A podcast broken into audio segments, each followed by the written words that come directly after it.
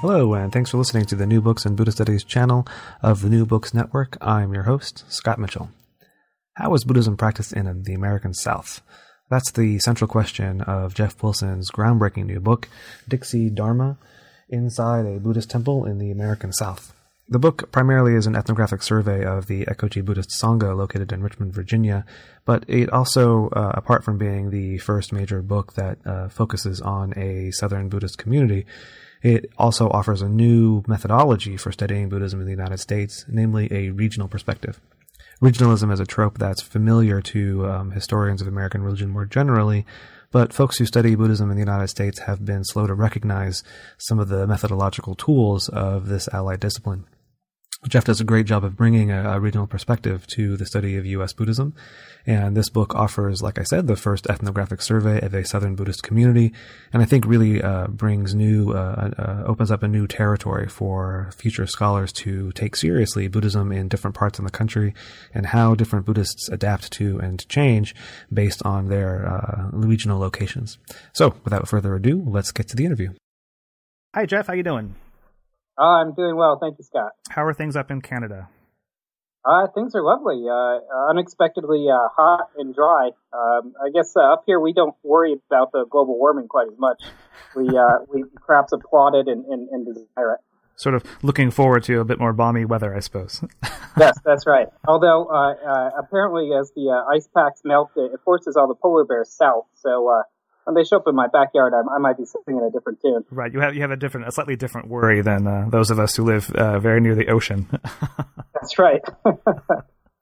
Um, well, uh, I, I want to welcome you to the show and uh, say that uh, uh, Jeff's book is called Dixie Dharma Inside a Buddhist Temple in the American South. Um, it's, I think, a, a really uh, a really great book, and I think it raises two very important issues. Uh, the first, of course, is your methodolo- methodological perspective of uh, bringing a perspective of regionalism to the study of Buddhism in the United States, um, and also it's the first, if not the only, um, ethnographic survey of a Buddhist community in the American South, which uh, is is pretty interesting. So um, uh, that's what we'll be talking about today. Um, but before we get into the book proper, um, as is our way here on the show, I always ask about uh, your background, Jeff, and um, how you came to the study of Buddhism, but also how you came to decide to write this book. Okay, uh, very good. Um, thanks very much for having me on, Scott. And uh, terms of my background and how I got into uh, studying Buddhism specifically, uh, let me think back. Well, I um, when I went to uh, university, I went to Sarah Lawrence College, uh, just in the uh, New York City orbit there. And uh, while I was there, um, there there was a professor known as Griffith Foulk, T. Griffith Foulk, mm. and in fact, Griffith Foulk is still there. but he he joined the college while I was there during the same time. And uh, I, I was sort of interested in uh, Buddhism and uh, religion in general, and uh, here was uh, someone with uh, expertise in, in the area. So um, I asked him, and he agreed to do a year of independent study in Buddhist studies with me during my senior year there at college. And um, so that really was where I started to cut my teeth on academic Buddhist studies. Um, and after I, I, graduated, I moved down to New York City proper and pretty quickly got a job with uh, Tricycle, uh, which is uh, one of the big uh, sort of mainstream Buddhist uh, American Buddhist publications. Uh, I think the fact that I had a bit of academic Buddhist studies was one of the things that intrigued them about my application. And um, while I was there, you know, I started exploring the various Buddhist centers in New York City, and I, I, became interested in this sort of question of what's going on with Buddhism in the United States. Uh, of course, uh, uh, everything I had studied up to that time was uh, Asian Buddhism. Uh, that's still the, um, the, the backbone, of course, of uh, Buddhist studies as a as a discipline.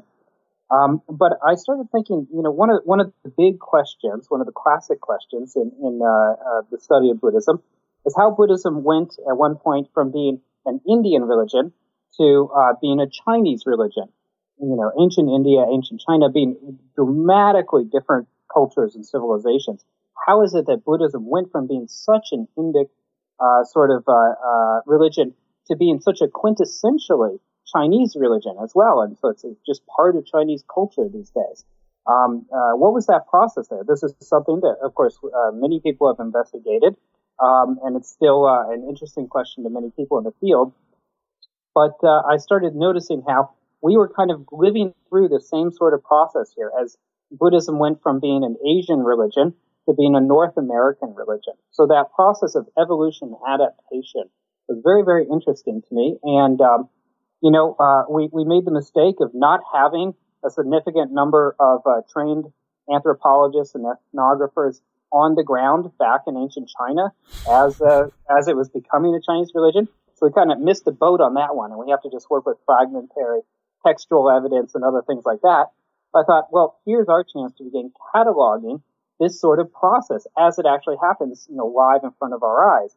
Um, and to the extent that I can catalog all this Buddhist stuff that's going on here, maybe 300 years from now, uh, some other, uh, uh, you know, scholar will be able to read back through the stuff I collected and uh, they'll be able to figure out this process much better because somebody was documenting it at the time. Of course, um, this led me in a couple directions. One, it of course led me to read the other people who were working in this field, such as uh, uh, Charles Prebish and, and, other people who were publishing around this time in the uh, mid and later 90s. Um, and it also led me just out into the field itself. And uh, I ended up uh, writing a book um, uh, called The Buddhist Guide to New York, where I went and visited many of the 300 or so Buddhist groups and temples in the New York, New Jersey, and Connecticut area and uh, produced this book uh, just kind of on my own. It, was, it wasn't a scholarly book, and I, I at that time had no intention of going to grad school. Uh, it was a kind of a foreign idea to me. I was just doing this because I thought, hey, let's uh, let, us do this project and uh, make that information available, not just to people in New York at that time, but make it available so so that somebody a few hundred years from now will be able to pick up that book and say, okay, this is the snapshot of what Buddhism looked like in New York at that time, and now here, you know, uh, as I'm sitting in my uh, you know office at the uh, University of Mars, I can uh, I can I can see uh, uh, how Buddhism has changed since then in the New York area, and uh, you know they might might get something out of that. Anyway, so I did that project on my own. That was just an independent project. Published that book um, with St. Martin's Press, and then um, I happened to move to North Carolina to Chapel Hill, where my grandmother was living, and and moved in to take care of her and. Um, then I happened to uh, uh, run into a, a, scholar who was there teaching at Chapel Hill uh, named uh, Thomas Tweed. And uh, Tom Tweed, of course, uh, is someone who wrote a very influential, important book about the sort of first stages of American Buddhism back in the 19th century and very early 20th century.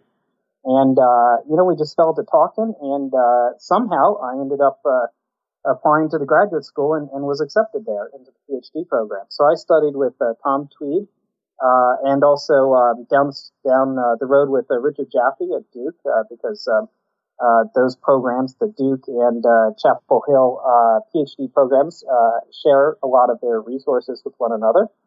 And um, did this project on um, well, my my I should say my master's work, the thesis I did for them was the first initial work I did with this Ekoji Buddhist Sangha of Richmond, which is uh, at the heart of this uh, Dixie Dharma book.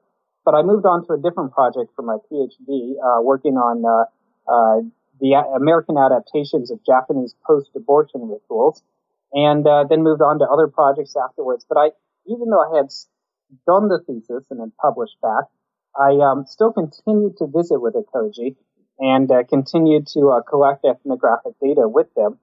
And now, uh, in the meantime, I moved out to California, to Los Angeles, where my wife took a job at UCLA.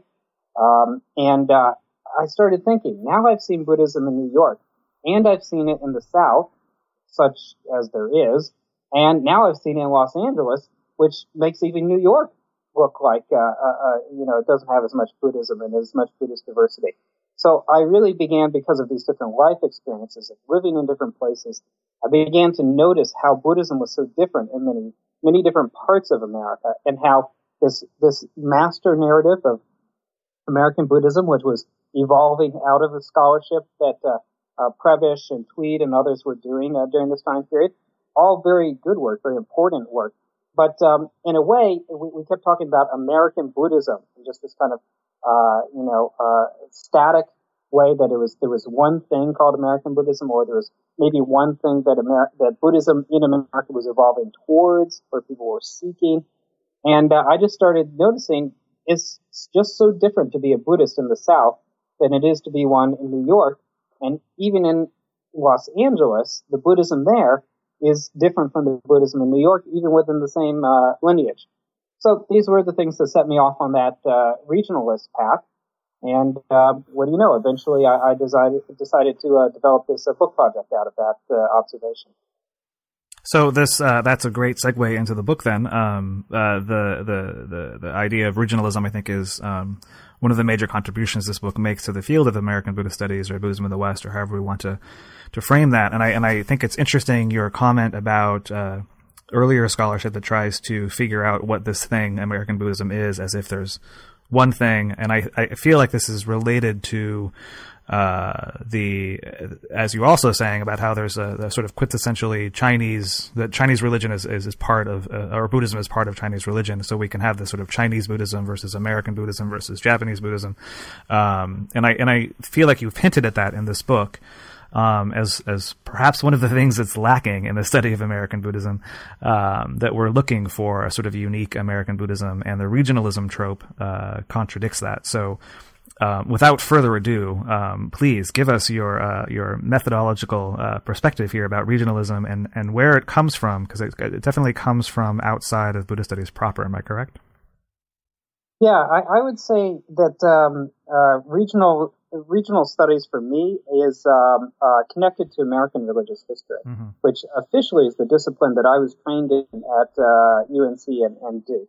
Um, I also did uh, significant coursework and other work in Buddhist studies as well. Um, and my position is in East Asian religion uh, here at uh, the University of Waterloo. But uh, you know, Tom Tweed and others who I was working with, at the end of the day, they're Americanists, and that that was their own training. And um, the study of regional influences on religion in the United States, this is a, a venerable um, uh, sort of uh, approach here. It goes back uh, to the to the 19th century, mm-hmm. and uh, uh, people were talking at that time. You know, certainly you had um, uh, the frontier. This was one of the things people looked at, and how as the frontier moved westward, how religion was changed in that experience. People, of course, looked at religion in the north and versus the south and uh, there was this thing you may have heard about it, the Civil War, where uh, religion played a major uh, part and was quite different. Even the same religions, you know, uh, Methodism, Presbyterianism, uh, uh, Baptism, and so on, they schismed north and south and had different practices because of different regional cultural influences upon those same religions. Um, of course, New England, where I was born and grew up, that that's that's a, uh, been a, a, region, a definable region for a long time, and so I, you know, already had some of that thinking in there as well. Um, and my family is Southern uh, by heritage, so uh, you know, bouncing back and forth between New England and the South for uh, the school year versus uh, you know vacation times. You know, you become aware also of uh, what a regional thing uh, American culture is, and therefore what a regional thing American religion is. Many scholars have noted this, but I didn't see it appearing very commonly, and certainly to no uh, level of sort of thorough investigation in the work on American Buddhism. And I think that's because most of the people who are doing those studies uh, were trained in, in, Buddhist studies or in Asian studies or some some cognate field like that. Um, they had very sophisticated things to say about uh, uh, Buddhist phenomena in that way, but they didn't have the training in American religious history um, they just had experience with American religion, which sometimes served them well, and other times, of course, um, there might have been blind spots. So um, I wanted to bring to bear this uh, trope that comes out of American religious history, which of course is primarily focused on the study of Christianity, and then apply it to Buddhism or Buddhist studies. Uh, so these seem like two very different fields: American religious history on the one hand, Buddhist studies on the other hand. But I really like to pilfer from both of them and find out what sort of creative things uh, uh, come about through the sort of conjunction of these of these two fields. Um, anyway, so so looking at regionalism in American Buddhism, that's what that's what I'm doing now uh, in order to uh, uh, show us how there is indeed uh, Buddhism operating on, I would say, many different levels. actually, maybe this is an important point that I should make at this uh, uh, moment. It isn't that all Buddhism is always and only and most importantly regional. That's not my argument. It's just that regions often come to play an important role in the Buddhism that's going on. Mm. So you can look at American Buddhism in the mass sense. You can look at it on a national level. And there are times when that's certainly appropriate to do. You can also look at it, of course, in the transnational sense. And it's important to do so sometimes for some studies. Uh, uh, and then you can look at it at the intensely local level as well. Sometimes that matters. But people have talked about it in these kind of various ways. They tend to talk about it at the national and more recently the transnational level. Very occasionally talk about it at the micro local level. But we never talked about the regional. So to me, there was a, there was a fundamental piece of the puzzle that was missing. Um, so I'm not looking to, to, uh, supplant, uh, national or especially transnational narratives of American Buddhism, but rather to say, hold on, this situation is even more complicated than we're acknowledging right now. Uh, we need to look down uh, uh, at the regional level and see what's going on there as well. So uh, I hope that we'll continue to carry out research at all these various levels and to see how um, uh, really Buddhist groups are impacted by forces that are operating at all of these levels. Every temple exists in a certain place, and that means the, the very local things come to bear on it. That place, of course, is part of a region, and cultural uh, and uh, you know uh, uh, environmental and other regions in the U.S. can be very impactful on American religion, including Buddhism. So we need to pay attention to those. But of course, they're also subject to federal laws and, and things going on at the national cultural level. And of course, Buddhism is always transnational as well. So there's all these different flows that we need to account for. And uh, I'm just trying to bring our gaze to bear on one that thus far nobody's investigated. Yeah, well, I'm, i mean, I'm I'm totally with you. I mean, in my own studies, I think that it's important to look at these various levels, and uh, we we do ourselves a disservice by being too rigid in our methodologies and just sticking to one narrative. So I, I greatly appreciate that uh, you're bringing this other lens onto the study of uh, uh, Buddhism in the, in the U.S. Um, so, so uh, earlier you mentioned the sort of regions that we all know, like New England or the South. Um, do you have regions for American Buddhists? Yeah, I, I do. Um, because this is a first attempt to uh, describe what those might be, I've, I've made a suggestion about how we might carve up United States into uh, uh, seven or eight different regions. But then in the book, as soon as I've done that, I then immediately offer some other possibilities. And I think in, in the uh, in the conclusion, I offer yet some other possibilities. And um, the reason for that is that um, regions are formed, of course, uh, because of uh, uh, conditions that exist in those areas. But at the same time, regions are always, of course, a product of what we're looking for in the first place. Uh, that's true at the national level. That's true at the regional level. Um, so that uh, we could draw uh, various different regions depending on what uh, factors or influences are most interesting to us, or what are most uh, useful in whatever study we're doing at the time. So I'm not trying to suggest that you know this is exactly the way that we must carve up the U.S. into Buddhist regions, and that um, this is the way everyone should use regions for their particular projects. But I thought I needed to provide some sort of initial map that we can use, and then uh, we can always uh, adapt the, you know, move the lines and, and adapt the uh, the types of regions we're looking for to suit uh, everybody's different projects that they're doing. Uh, if I haven't made it clear already, uh, I'm I'm not uh, in this project or in other projects. I- am not inclined to argue for master narratives or this is the way. Rather, uh, to me, theories such as regionalism and the other theories that we work with also, uh, two Buddhisms, three Buddhisms, all these various things that come up in the study of American Buddhism, the utility is in their application. Hmm. So, um, for some projects, they have powerful, you know, explanatory uh, usage and for other projects, they're just not as useful. Um, it's not that there are only two Buddhisms or only three Buddhisms or only five Buddhisms or, you know, whatever. It's that always these are a product of what we're looking for. And mm-hmm. it's the same with regions as well. So um, that's not a problem unless we, uh, I'll pull out a you know Buddhist trope here, unless we become deeply attached to this is the way it is and how we must do it, and we refuse to change it.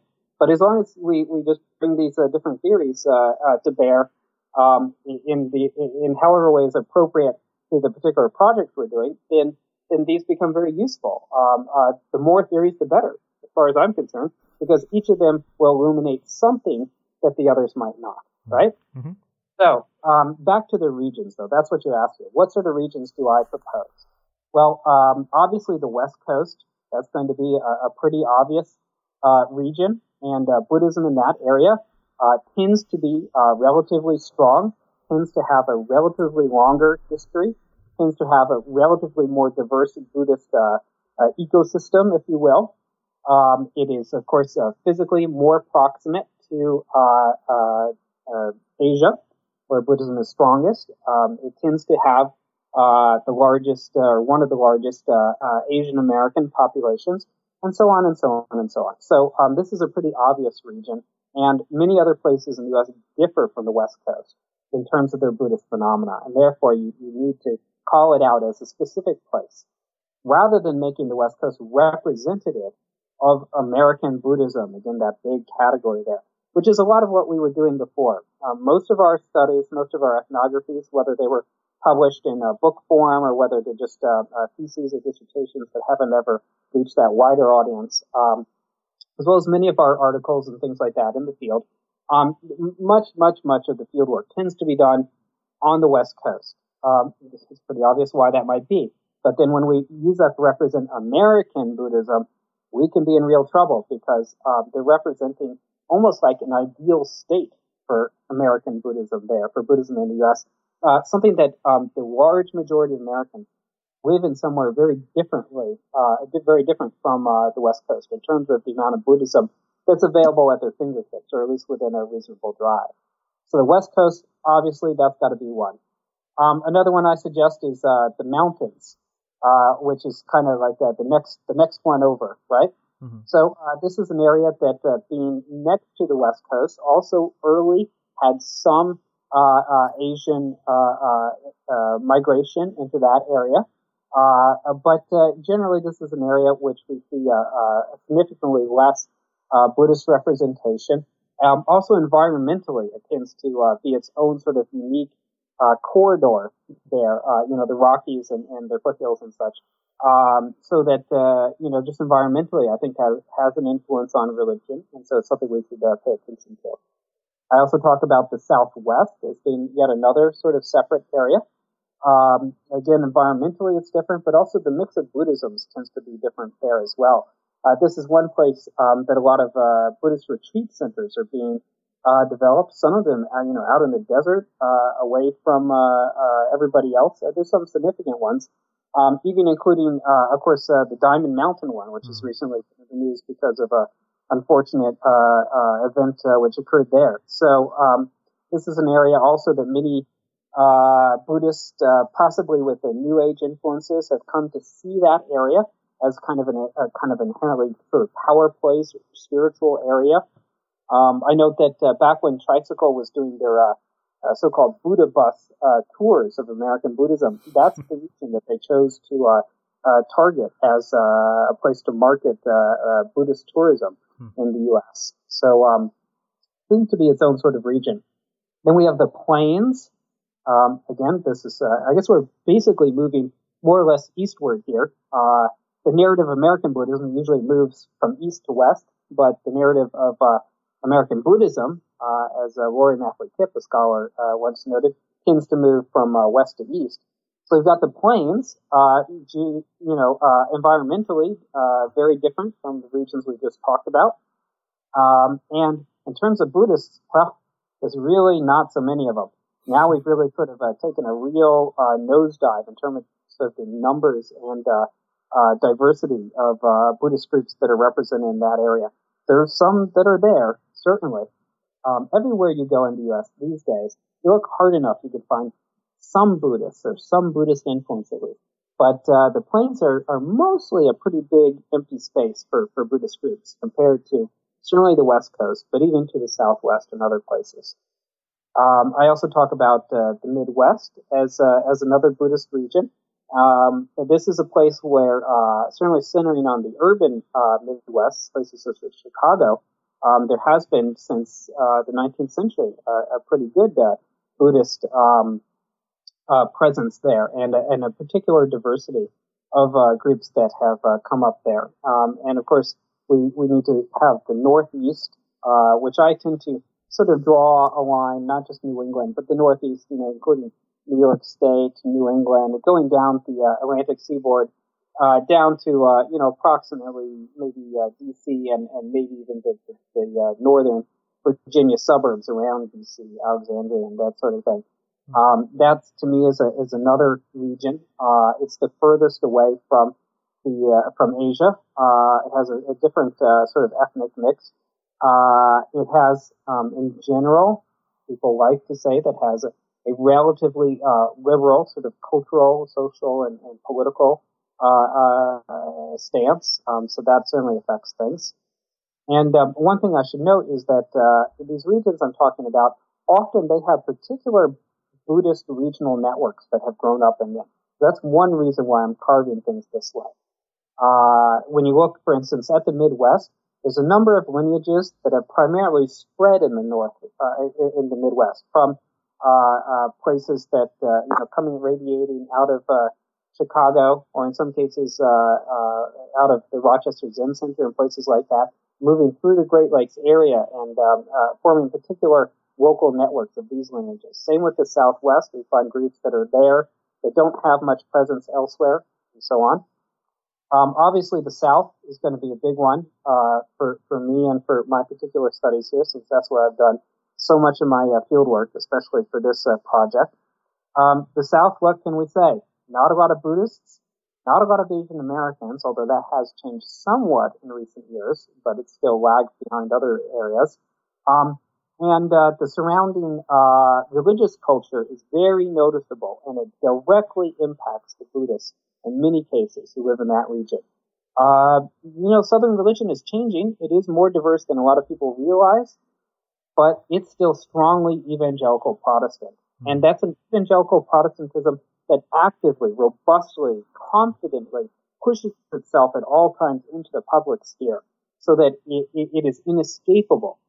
Um, Buddhism, uh, excuse me, Christianity, including evangelical Christianity, is present in all the areas we've talked about. Mm-hmm. But, you know, uh, for most people on the West Coast, it's not a really daily reality or for people in, you know, in, in the, uh, uh, say in, in, in, the Northeast or something like that, evangelical Protestantism is a pretty daily reality, uh, if you live in the South, especially in, in, in many particular regions there.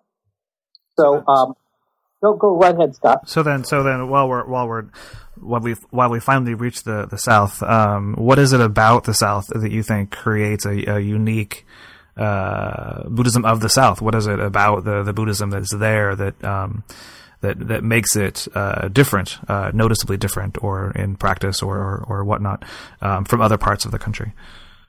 Okay, well, there's there's kind of a lot of different factors. Some of them. I know it's not an easy question, but.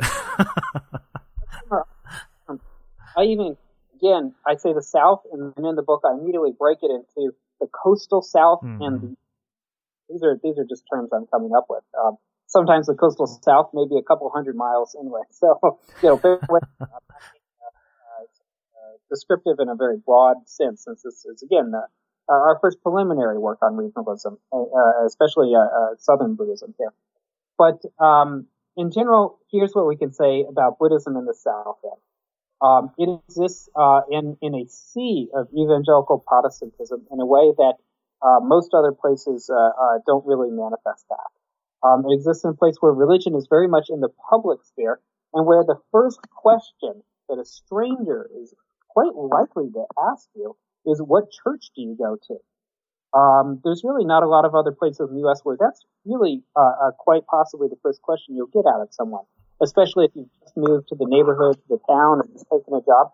People will go ahead and ask you about that sort of stuff. It's a basic way of forming um, uh, social attachments is to inquire about people's churches, and uh, it begins to fit them into your sort of uh, mental map as a Southerner to try to figure out who this new person is and how you should relate to them. Um, it's not simply um, uh, they're not necessarily trying to push their religion on you. Um, rather, uh, you know, in some ways they're they're they're looking for a way to um, find common ground with you so that you can uh, begin to form a friendship in this sort of way. Anyways, there's the, very much that public Christianity you have to deal with. Other things, um, you have a different racial mix in the South than in many places. And you especially have a very particular racial history. Mm. This this is uh, manifest in a few ways. Of course, we have uh, the the history of uh, you know um, sort of uh, uh, intense slavery. Uh, there was slavery in many parts of the U.S., but the South really developed it as, as an entire way of life, centered, a culture centered around the industry of slavery. then you had legal segregation and the battles to protect that. these these really influenced the culture in particular ways. And even though um, of course, that legal uh, segregation is uh, uh, pretty much behind us at this point um, there's many repercussions that lead up uh, to the present. Uh, we shouldn't stereotype the South, of course, as being monolithically uh, racist, repressive, or somehow intensely worse than the rest of the U.S. even on the West, which I just characterize as relatively uh, uh, a, a, you know almost paradise uh, for American Buddhism in some ways. there's a long, long history of exclusion and oppression of Asian Americans and their uh, particular religious traditions on the West Coast. Nonetheless, we have to say the South. Well, it's uh, it's a different it's, kind of it's a different history. Southerners have often been uh, quite proud of. Um, yeah. I say this as someone with a very long Southern lineage in my own family, uh, including some of the people who, uh, uh, well, let's just say, uh, fought on the losing side. So, um, you know, I've, I've observed these people and uh, lived amongst them and have some sense for how they understand the South. Another thing that's different, of course, is the, the relatively low level of Asian Americans, the particular mix of Asian Americans and their religions that we see. Uh, for instance, the Gulf Coast, uh, lots of Vietnamese in that area. Uh, this is one of the primary places for Vietnamese uh, uh, Americans to settle uh, or to migrate to. Um, is the Gulf Coast? Not the only one, of course. We see people in California and other places, but that part of the South very much so.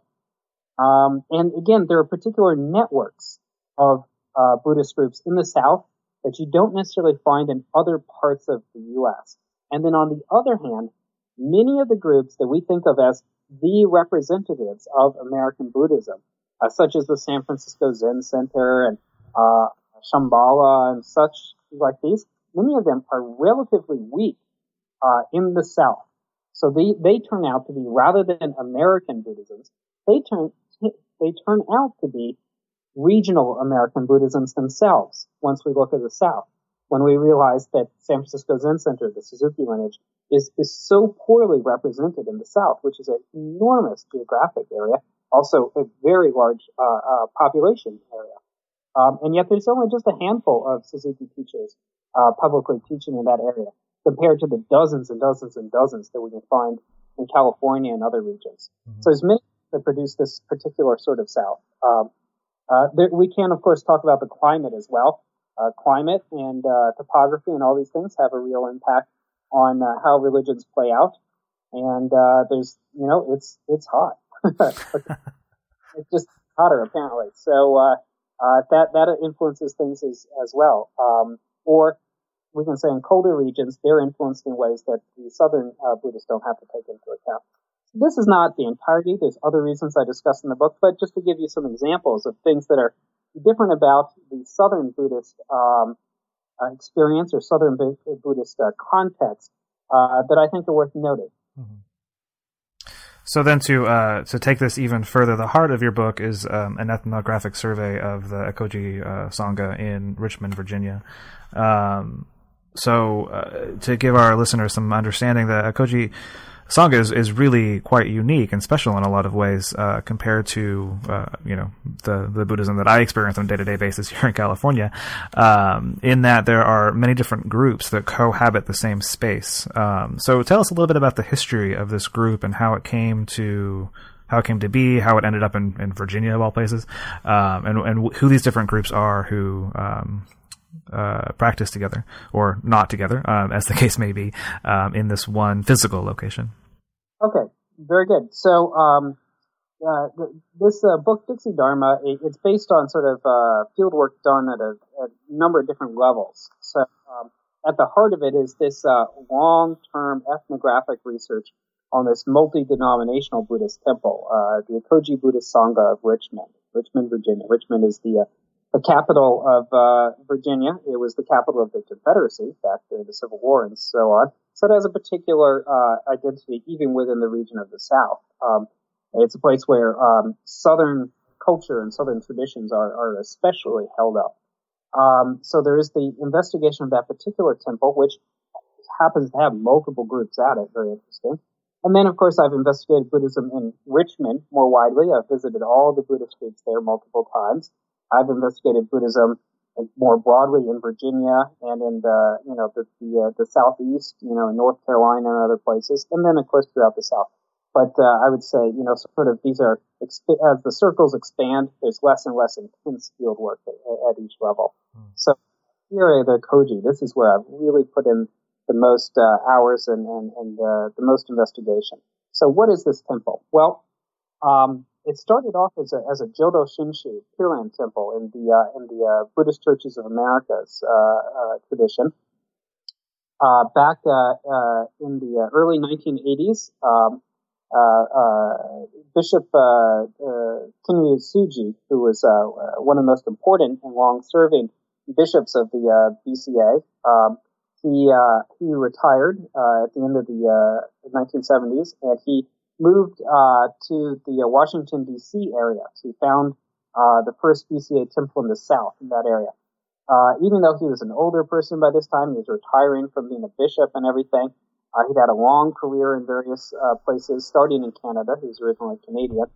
Um, uh, he still had this drive for, um, you know, uh, what would you call it? Um, evangelizing mm-hmm. as a missionizing. He was a missionary priest, as there have been a great many uh, missionary uh, Buddhists in the past. So um, he recognized that the there was no Buddhist temple, no no BCA temple in the uh, uh, Washington area, so in the area of the uh, nation's capital, and uh, that in general uh, BCA, uh, while very strong in the West, was very weak in the East. So he moved out there and he got this temple started in the in the Virginia suburbs of of BC. So this was the first BCA temple in that area. Well, once he got to that area and founded that temple, he began to think about Buddhism in the South in general and how there were no BCA temples there. Indeed, back in the uh, uh, early mid 1980s, very few Buddhist temples anywhere in the South. Hmm. Um, uh, naturally, because he was there, the Buddhists who did exist started to uh, uh, send, you know, requests to, to the, now the Northern Virginia Temple. Now that was publicly available, and people people could kind of see that oh, there's a minister there, and we could uh, we could maybe have him come visit us. So he started to, uh, uh, he basically transformed himself into a, a Buddhist uh, circuit rider, just like the old Methodists and other circuit riders of the 19th century who spread uh, evangelical religion throughout the U.S. and especially through the South. So he would periodically go to all these different places in the South where there were a few Buddhists at least who had written to him and said, "Hey, if you come through our town, we'll put you up and, and uh, we'll we'll get some friends together and we'll we'll hold a Buddhist service and we'll discuss the Dharma here. So uh, the first place where this occurred was in Richmond. Richmond's about uh, uh, three three and a half hours, I guess, south of uh, Washington D.C. It really depends on what the traffic's like, really. That, but uh, it can be pretty bad. So it's a few hours, anyways. Let's say from uh, Washington, and so he would drive down there. Uh, and uh, meet with these uh, Buddhists in Richmond who had reached out to him. Uh, they didn't typically have their own temple or anything there.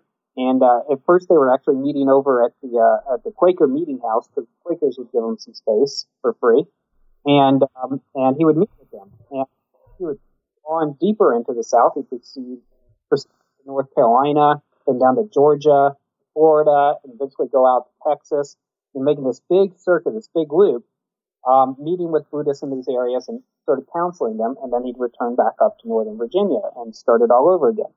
So um, in Virginia, uh, in, in Richmond rather, they got enough people together um, that they thought, well, hey, we'll we'll be able to found a second temple here, and uh, we'll call it Ekoji. And um, they got some money uh, uh, from uh, some philanthropic Buddhists on the West Coast connected with BCA.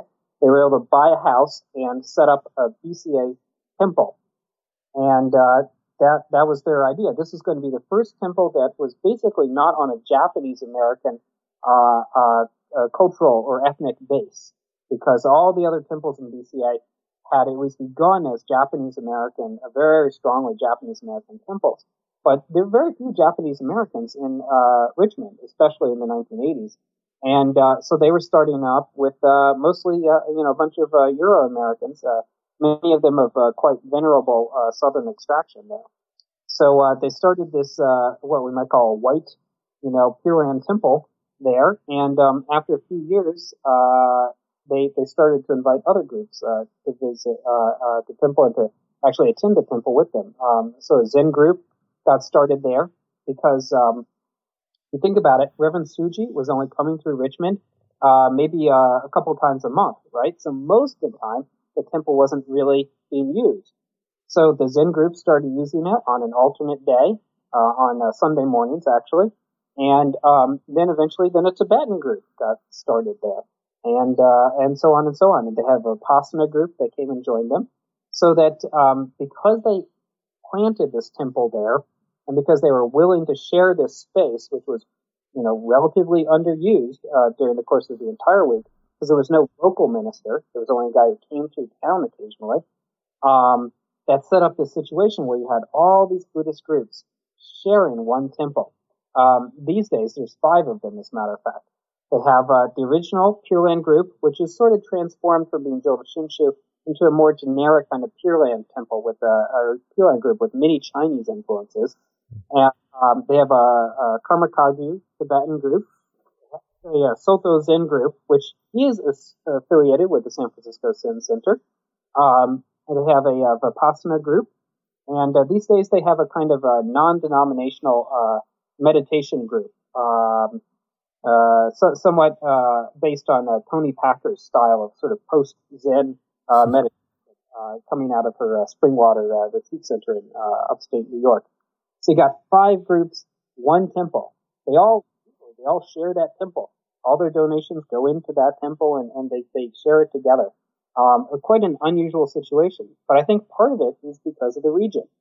Um, you had all these little Buddhist groups that could not survive on their own. None of them were large enough to rent or own their own spaces anywhere. Um, but to get together collectively, they could maintain this space. And um, they also share a lot of membership amongst each other. So together, they create a sort of critical mass, and they're pushed together because they find that as Buddhists in the South, even though they're very different types of Buddhism, um, being Buddhist makes them all much more similar to each other than they are to any of the Christians who are their, their neighbors and this sort of thing. So that um, in other places where they might say, I am Zen and I'm going to do Zen and this is going to be a group for Zen people and we're going to go off and do our own sort of thing.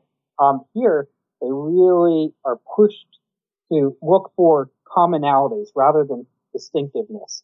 And um, uh, because they, they often visit each other's groups, often they're members of multiple groups, um, they start to develop kind of hybrid practices in this uh, shared space here, which I, I think are rather uh, interesting. So that's that's that's raises my next question. What do you think some of the implications are to the way Buddhism is practiced when you have this sort of hybridity and, uh, as you call it, pluralism in in this one community? How does that change people's perspective or practices? Well, it certainly does uh, affect them pretty directly. Now, not every single member of this temple is going to have a hybrid practice. Um, some people only go to one group. They prefer to stick with one group. They often have already connections in the same lineage outside of the Virginia area, even outside of the South. Um, so, for instance, they maybe they came, they moved from the San Francisco Bay Area to Richmond to take a job, perhaps, and they were all associated with the San Francisco Zen Center. So that's what's really comfortable to them, and so they're going to go to that Soto Zen group that meets at Ekoji, and they're going to be less likely to go attend one of the other groups because to them, Pure Land Buddhism or Tibetan Buddhism is just a big question mark. It's not, it's not their thing. So you absolutely have that as, as one type of experience in this. I mean, not everybody's a hybrid Buddhist. Not everyone's a pluralistic Buddhist. But on the other, many other people at this sort of temple do attend other groups uh, because they're right there in their physical proximity. I mean, some of their same friends are going to the other groups. The, the wood of these groups is lying all around everywhere, so you can't avoid it. The icons of the different groups are all grouped together on the mantle, on the altar, all these places there in the temple. So you, you encounter it continuously. And if you're a bit open to it or whatever circumstances drive you towards it, you very easily begin to mix and adapt the different types of Buddhisms into your personal practice. So that um, there's people there, for example, who um, in their in their daily practice, perhaps they'll get up in the morning and then they may sit uh, zazen in a soto, you know, shikantaza uh, manner for a while, and then they may begin to do um, their uh, Tibetan-derived uh, prostate prostration practices and uh, mantras and this sort of thing. And then uh, afterwards, uh, maybe they'll do a bit of a metta uh, loving kindness meditation that they learned from the Insight Meditation group. Um, and this would be what their daily practice looks like. It's all together, uh, um, and they don't easily tease these strands out either. It's even a bit of art- artificial for me to say, well, this is the Soto Zen segment of their day, and this is the Tibetan segment of their practice and everything. We can trace out where those things originally came from, but once they become in conversation with each other, you know, within the uh, body or practice or mind of that same person, um, they begin to uh, blend in, in, ways where it becomes much harder to say what's exactly discreetly one element uh, of one thing or, or another. Um, so then, of course, these people who have exposure to more than one thing, they attend other groups, or they at least go out to dinner with friends who are in other groups. You know, the temple's a, a real place to socialize as well and they naturally talk about what they're doing. So that even if I'm a member of, um, let's say the, the, the Zen group, and I never go to the Tibetan group, nonetheless, other people on Sunday morning sitting facing the wall on on on the zafus, um, some of those other people are the Tibetan group or the Pure group or whatever. And when we have our book discussion afterwards, even if we're discussing, say, um, the Platform Sutra of the Sixth Patriarch, um, people bring perspectives to bear on it, and I will hear them and be exposed to them. Or Pure uh, Buddhist uh, uh, perspectives and this sort of thing. So naturally, you get this kind of uh, hybridity that develops. And then the interesting thing about this pluralism is that it comes about originally just because of circumstances, financial circumstances, low uh, membership numbers, and other things drive the Buddhists together out of necessity. They're not there because they said, oh, I need to find a temple with five different groups. I refuse to go to any group that has meeting that. They go there because of circumstances.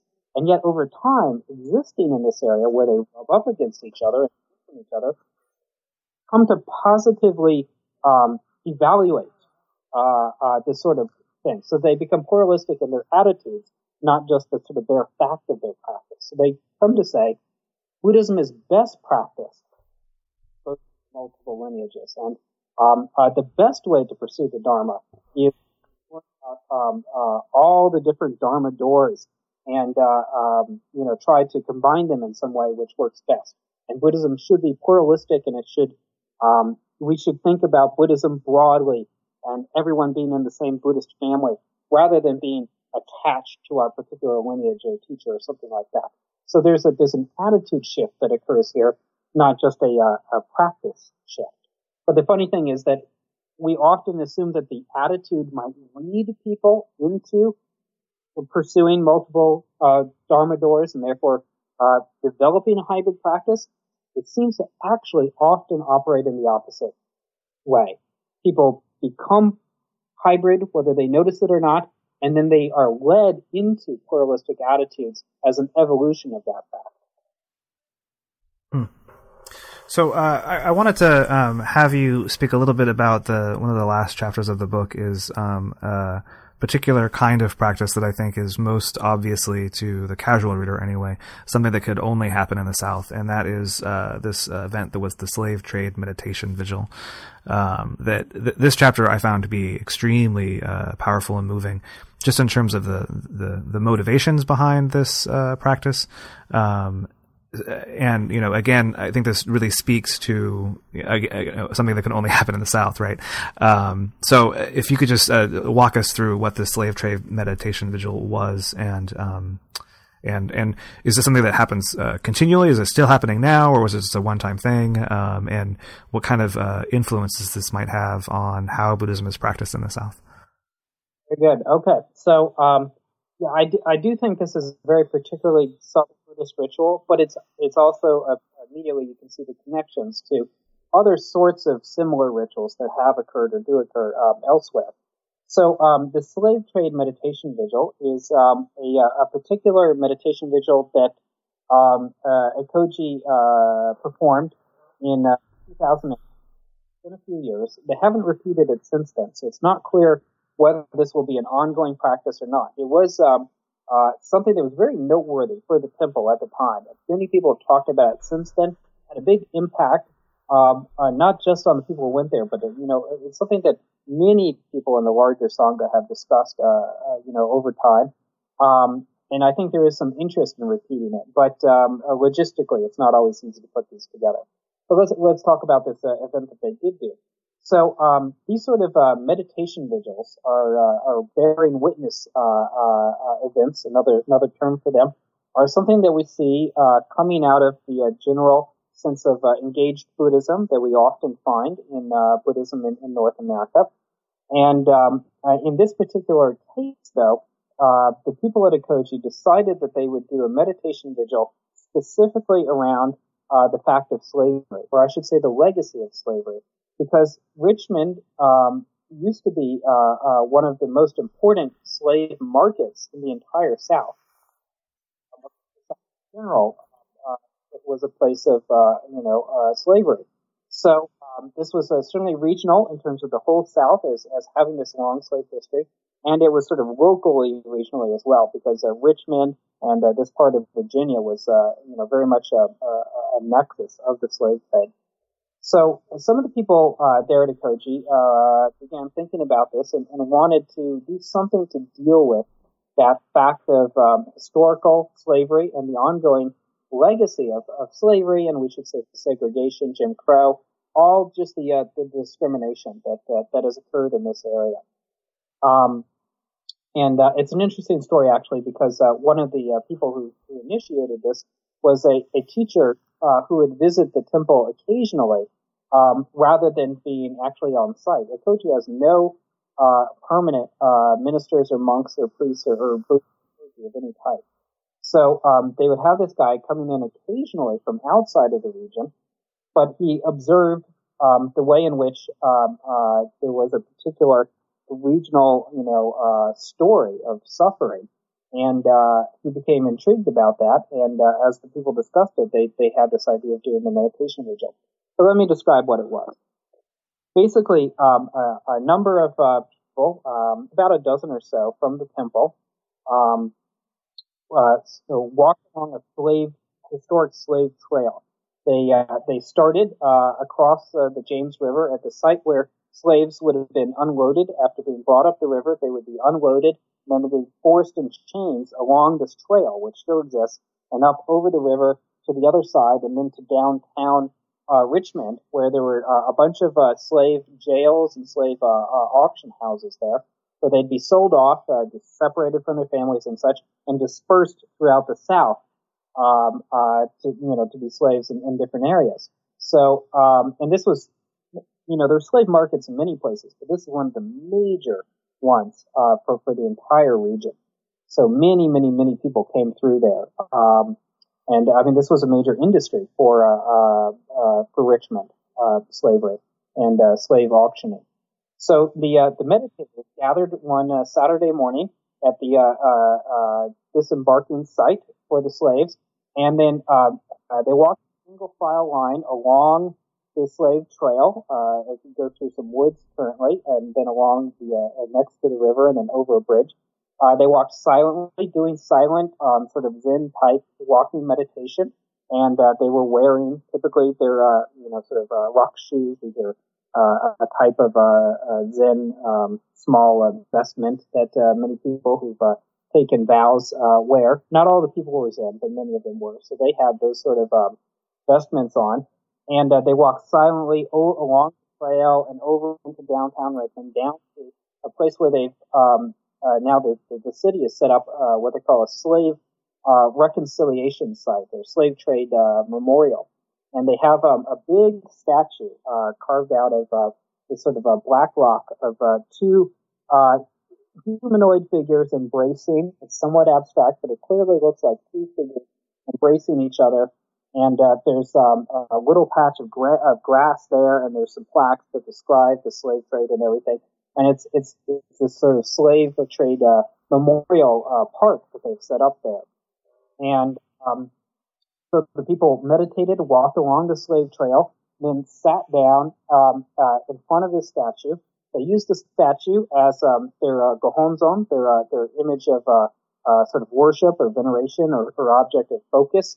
Um, uh, uh, uh, held a service there. They uh, offered some flowers and some incense in front of it, as if it were a Buddha statue, and uh, uh, did some chanting of Buddhist scriptures there. And they all sat in a circle, more or less, there on the grass, and they held a meditation vigil all all day long, um, where they sat there and um, they were they were bearing witness to or acknowledging um, the uh, historic fact and effects of that slave trade and, and, the ongoing discrimination against African Americans.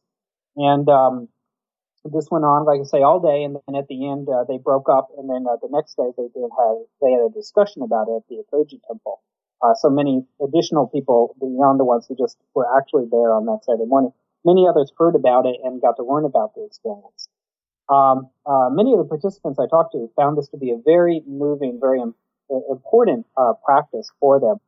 And um, of course, as they're sitting there, you have people walking by all the time. This is downtown in a busy area. Even though it was Saturday, there were many people around. Some of them stopped for a while and meditated with them or uh, talked with them about what was going on. So it, it had a wider public presence than the temple often takes. The temple often seeks to kind of fly under the radar uh, because they're uh, sometimes don't have the um, some some of their Christian neighbors uh, are uncomfortable with the Buddhists, and, and uh, some of the Buddhists are uh, afraid of what uh, Christians might uh, say or about them or even do to them. So uh, they don't often look to have a very public base.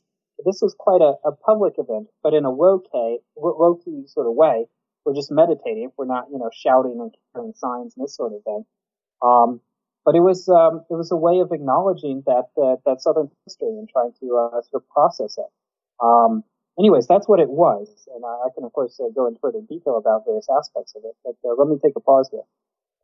No, uh, uh please. Uh, I, I, think this is, uh, you know, again, I think it was a, a, very interesting, you know, that's one of the things I think is interesting is that in the book you do talk a lot about how, um, as a consequence of living in a predominantly evangelical Christian environment, many of the folks don't uh, are not openly Buddhist, so to speak. Um, and yet here there was this moment where they they uh, were very very open and very very public, um, which is is very I think has has clear implications on how they expressed themselves um, in a very uh, uniquely Southern way. I think. Yeah, we find these uh, meditation vigils um, in other forms and other places. So, for example, um, at uh, concentration camps in uh, Poland. Mm-hmm. Uh, a number of these um, bearing witness ones. Um, uh, sometimes uh, there's some relationship to kind of the street retreats that Bernie Glassman Roshi has done in New York City. Uh, he also does some of the the ones in Europe. Um, sometimes you see meditation retreats um, in the Bay Area, like you know at some of the prisons um, and this sort of thing.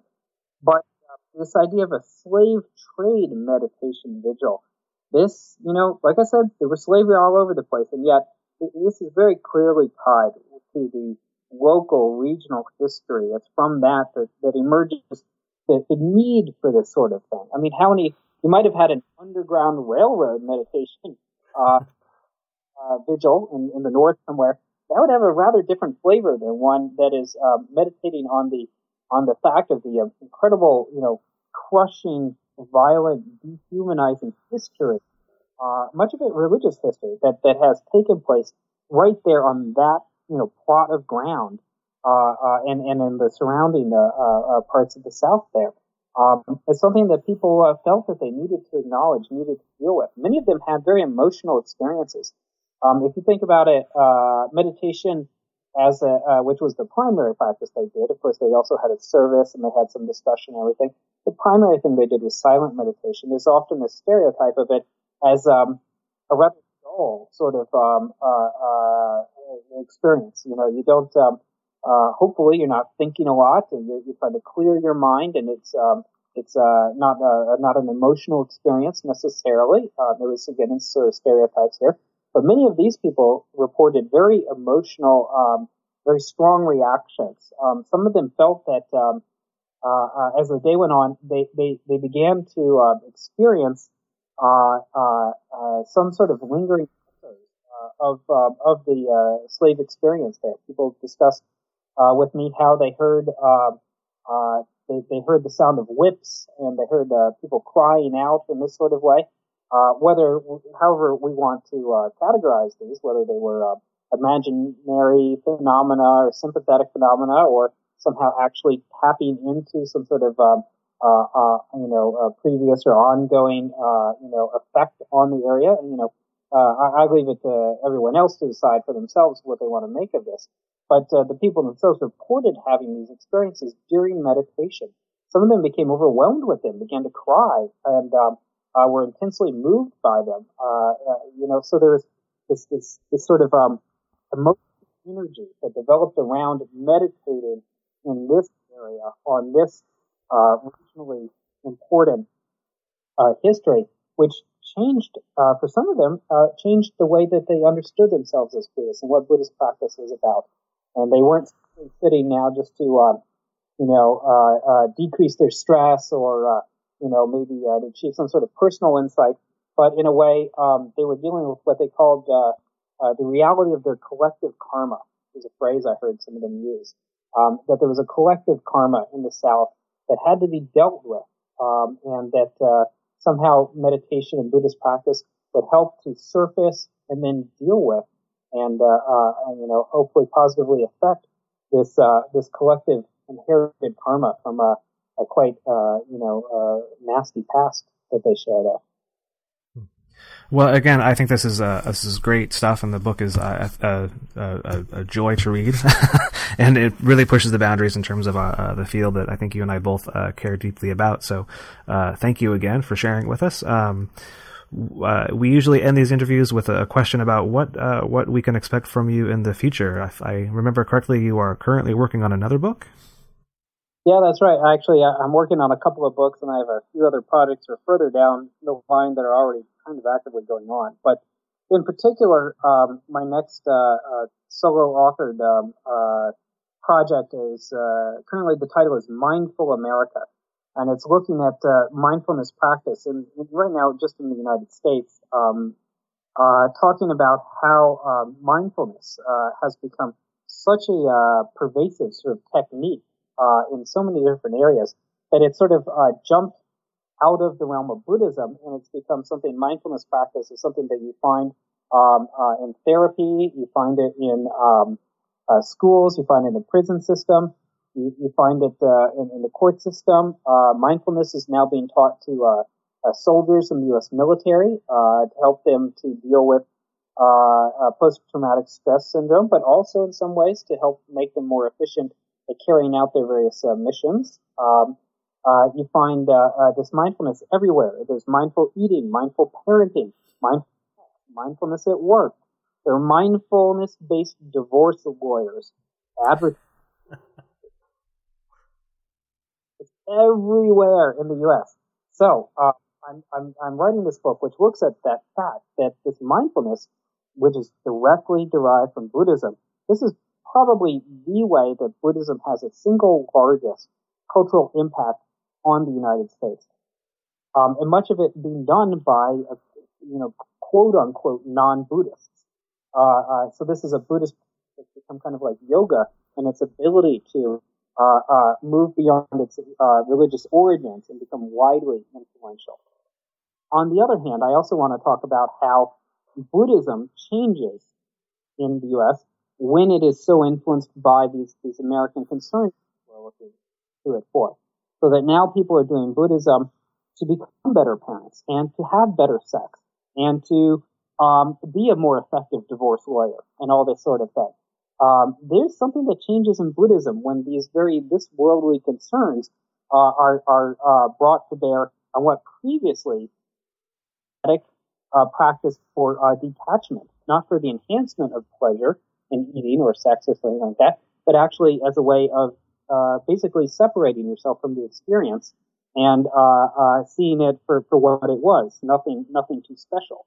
It was uh, it was a practice that used to move on towards nirvana rather than to um, become ever more committed to um, you know being a helicopter parent for your two year old or something like that. So I'm, I'm, I'm, writing this book that looks at that very interesting uh, uh, conjunction of American culture and Buddhist mindfulness and how they're they're altering each other in various ways that uh, might have been rather unexpected. Um, anyways, that's the major project I'm working on, uh, looking at, and uh, uh, hopefully that book may be out uh, perhaps next year with uh, Oxford University Press. So that's that's uh, quite fun to investigate. What can I say? Yeah, it sounds it sounds great. I'm uh, really looking forward to that one actually.